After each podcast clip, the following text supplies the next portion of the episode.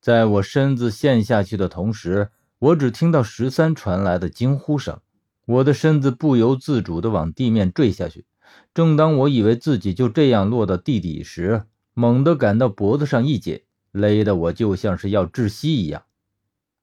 然后一股猛力将我生生的给从下面拉起来。可是我知道这不是十三拉了我，因为我被一直拉着往空中拽上去。我用手拼命地拉着脖子上的东西，摸到了一个冰冷的东西套在我脖子上，竟然是一条锁链。我的双手使劲地拉着锁链，才不至于将自己勒得窒息。但是这种吊着脖子的痛楚的确不好受，就像脖子生生要被扯断一样。同时，我听到了十三在下面惊呼一声：“啊，何远！”直到我感觉自己的身子快要碰到壁顶了，这力量才停下来。而且，我转头就看到了之前被吊在石柱上的死人，心中立刻就明白为什么他们会无缘无故的吊在上面，原来是中了这里面的机关啊！之所以说这是机关，那是因为当我低头往下看的时候。下面的地板竟然是完好无损的，而十三则离我出事的地方一米开外，显然这个机关是可以重复利用的。十三见我瞪大了眼睛不说话，于是在下面焦急地喊道：“何远，你没事吧？”我的手拉着锁链，一刻也不敢放开，还好说话没问题。啊啊啊！暂时还没事儿。再过会儿，保不准会不会像他们那样。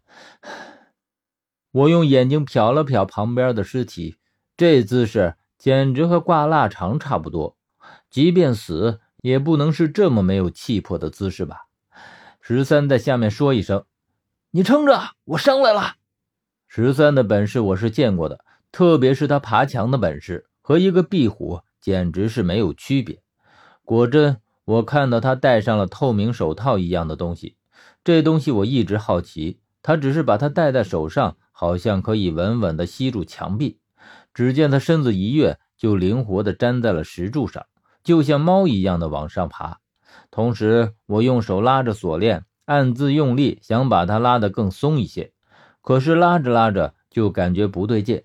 我脖颈上猛然感到凉凉的，好像有什么东西正留在上面。接着，这东西顺着锁链流下来，我立刻就摸了一手，滑腻腻的，还有阵阵的腐臭味这是尸油。